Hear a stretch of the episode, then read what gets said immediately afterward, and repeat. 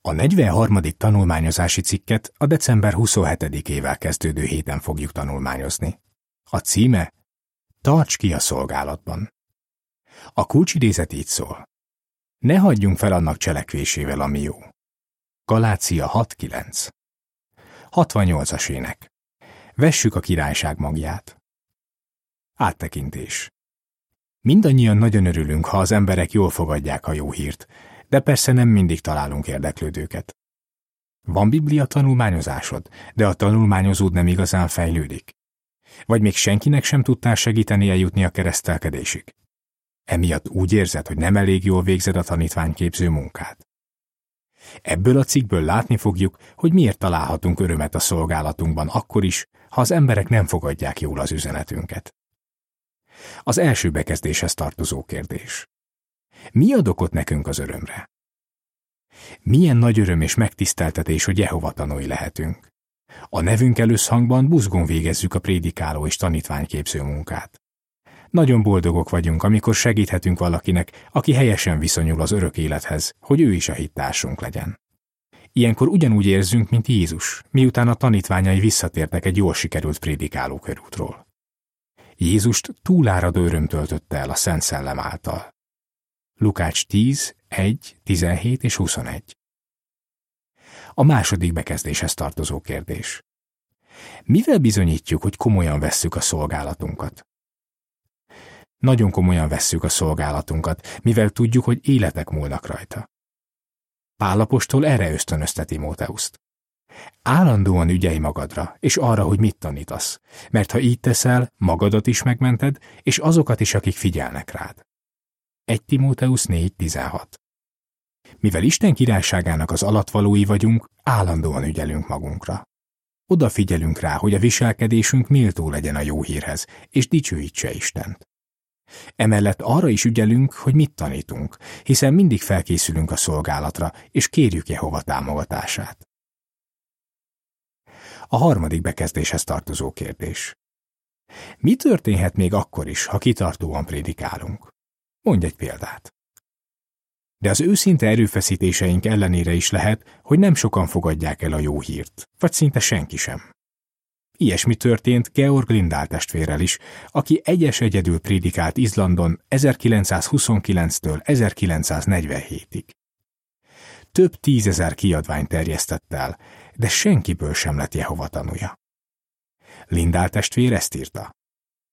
Úgy tűnik, néhányan erősen ellenzik az igazságot, a többség pedig teljesen közömbös iránta.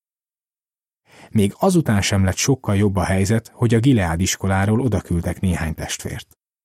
Kilenc év telt el, mire az első izlandiak megkeresztelkedtek. A negyedik bekezdéshez tartozó kérdés. Milyen érzést kelthet bennünk, hogyha az emberek nem fogadják el a jó hírt?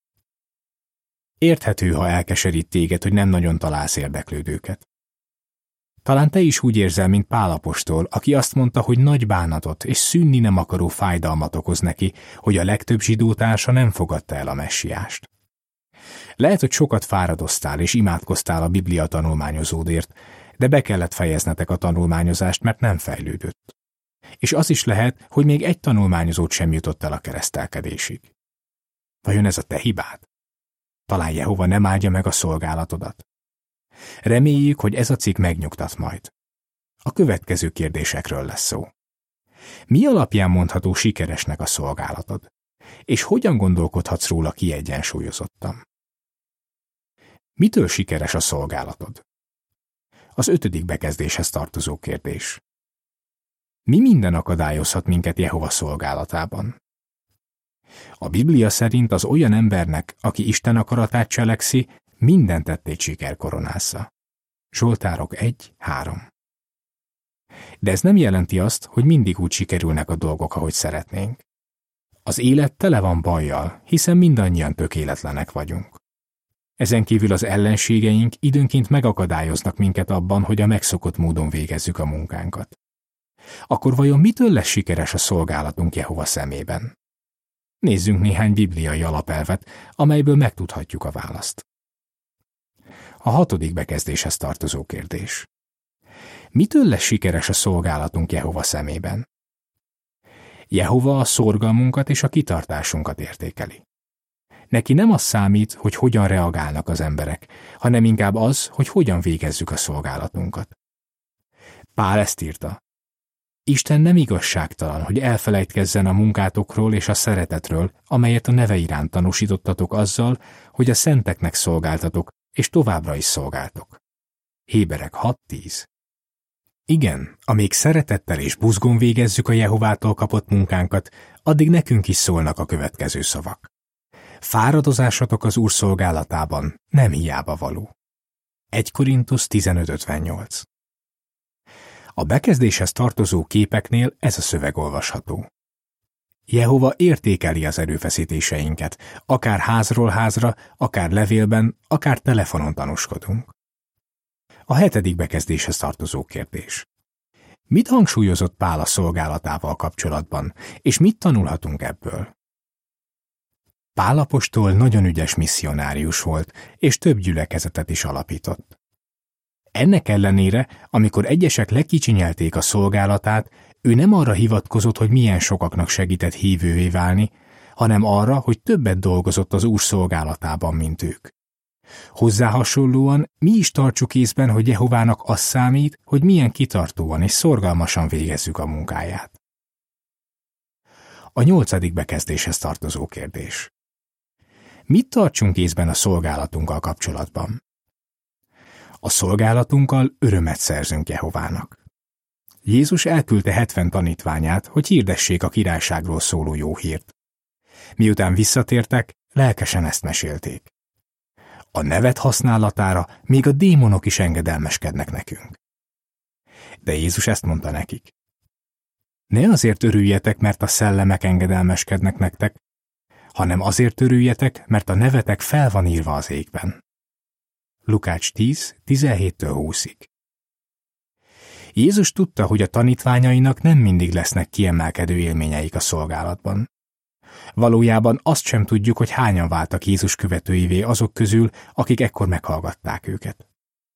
Ezért fontos volt, hogy a tanítványok elsősorban ne annak örüljenek, hogy milyen eredményeket érnek el, hanem annak, hogy a munkájukkal örömet szereznek Jehovának. A kilencedik bekezdéshez tartozó kérdés. A Galácia 6-7-től 9 szerint mi lesz a jutalma a kitartásunknak?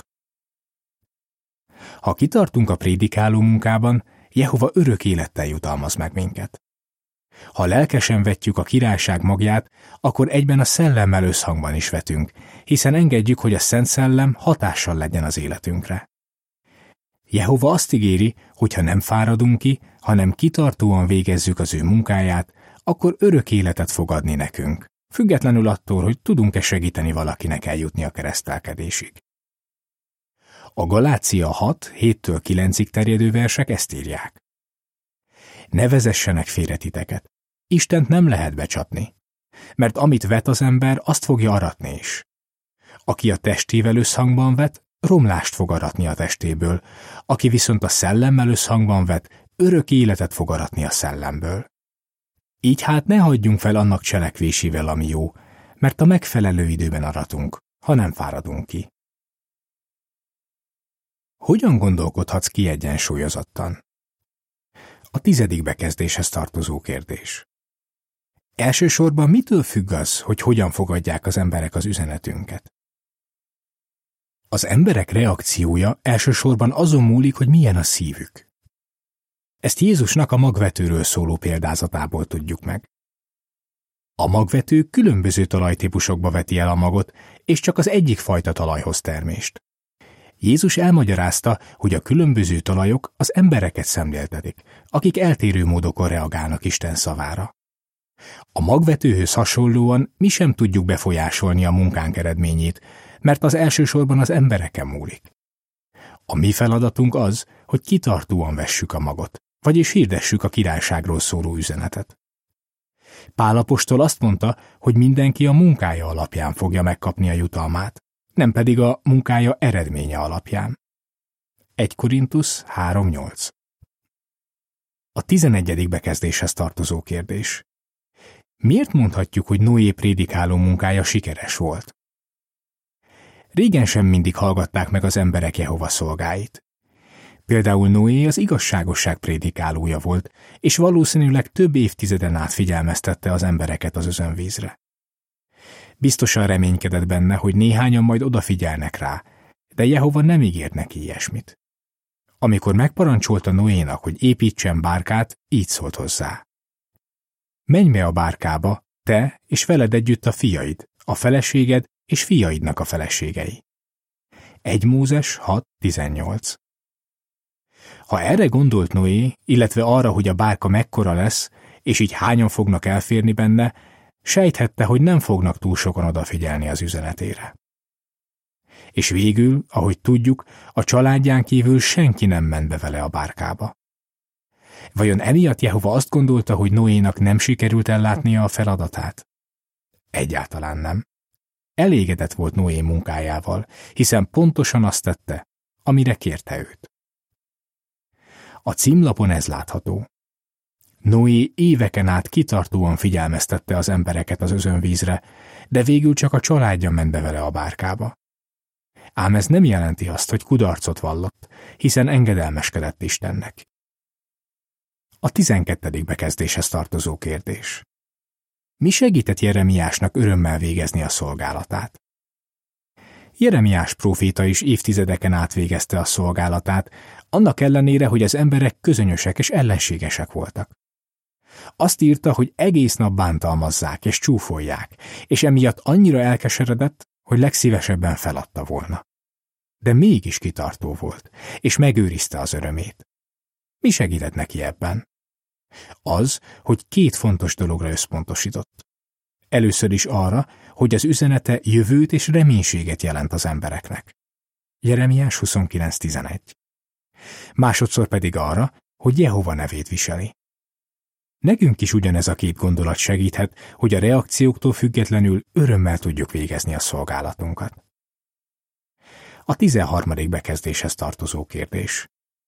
Mit tanulhatunk a Márk 4.26-29-ben feljegyzett példázatból? Időre van szükség ahhoz, hogy egy érdeklődő fejlődjön. Erre mutat rá Jézusnak egy másik példázata.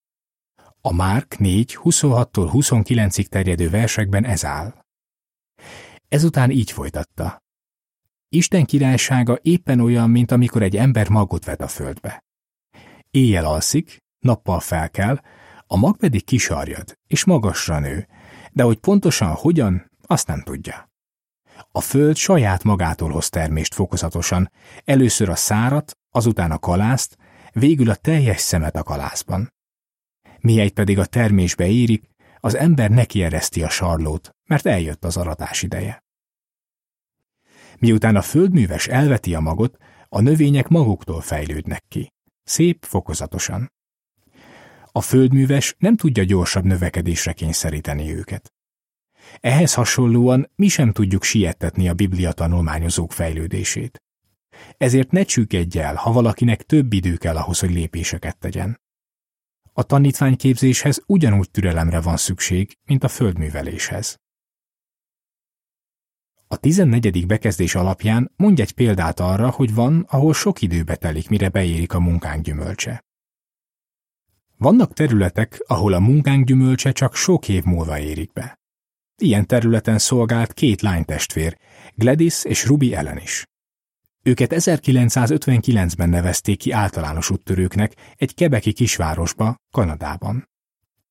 Az emberek féltek attól, hogy mit fognak szólni a szomszédaik, illetve a papok, ha szóba állnak a tanukkal, ezért nem igazán hallgatták meg őket. Gladys így mesél erről. Két éven át napi nyolc órát prédikáltunk úgy, hogy senkivel sem tudtunk beszélgetni, mert az emberek, miután odajöttek az ajtóhoz, fogták magukat és lehúzták az ajtón lévő rolót. De nem adtuk fel. Idővel az ott élők nyitottabbak lettek, és ma már három gyülekezet is van azon a helyen. A 15. bekezdéshez tartozó kérdés. Mit tanít az 1 Korintus 3-6-7 a tanítványképzésről? A tanítványképzés csapatmunka. Az egész gyülekezet hozzájárul ahhoz, hogy valakiből tanítvány legyen. Az 1 Korintus 3, 6 és 7 ezt írja. Én ültettem, Apólus öntözött, de Isten adta folyamatosan a növekedést, úgyhogy nem az számít, aki ültet, és nem is az, aki öntöz, hanem Isten, aki a növekedést adja. Tegyük fel, hogy egy testvér ad egy tájékoztatólapot egy házigazdának. A házigazda őszintén érdeklődik, de a testvér időterve nem teszi lehetővé, hogy rendszeresen elmenjen hozzá olyan időpontban, amely megfelel neki. Ezért megkér egy másik hírnököt, hogy ápolja az érdeklődését. Ez a hírnök bevezeti nála a Biblia tanulmányozást. Ahogy folyik a tanulmányozás, több testvért és testvérnőt is elvisz az érdeklődőhöz. Mindegyikük másban tud segíteni neki, és mindenki buzdítja őt. Végül, amikor ez az érdeklődő eljut a keresztelkedésig, az egész gyülekezet nagyon boldog. Ahogy Jézus fogalmazott, együtt örül a magvető és az arató. A 16. bekezdéshez tartozó kérdés. Miért találhatsz örömet a szolgálatban akkor is, ha korlátoz az egészségi állapotod? Ha a romló egészségi állapotod miatt már nem sokat tudsz tenni a prédikáló és tanítványképző munkában, akkor is örömet találhatsz abban, amit meg tudsz tenni. Nézzünk egy bibliai történetet. Dávid és az emberei harcba indultak, hogy kiszabadítsák a feleségeiket és a gyerekeiket az amálekiták kezéből, és visszaszerezzék a javaikat. Kétszáz férfi túl fáradt volt a harchoz, ezért ők a csomagoknál maradtak, hogy őrizzék azokat. Miután Dávid visszatért a sikeres hadjáratból, úgy rendelkezett, hogy ők is ugyanannyit kapjanak a zsákmányból, mint a harcosok. Ehhez hasonlóan a világméretű prédikáló munkánkban mindannyian megtesszük a tőlünk telhető legtöbbet, és ezért együtt örülhetünk annak, amikor új személyek csatlakoznak hozzánk. A 17. bekezdéshez tartozó kérdés.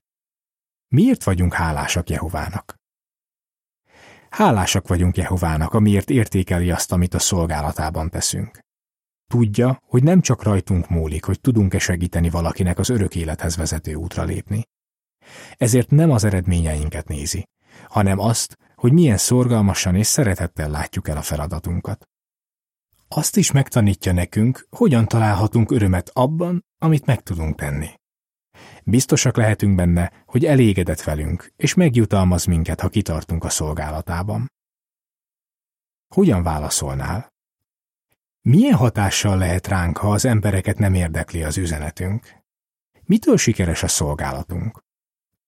Miért nem az a legfontosabb, hogy hány embernek segítettünk megismerni az igazságot? 67-es ének. Hirdest a szót. Vége a cikknek.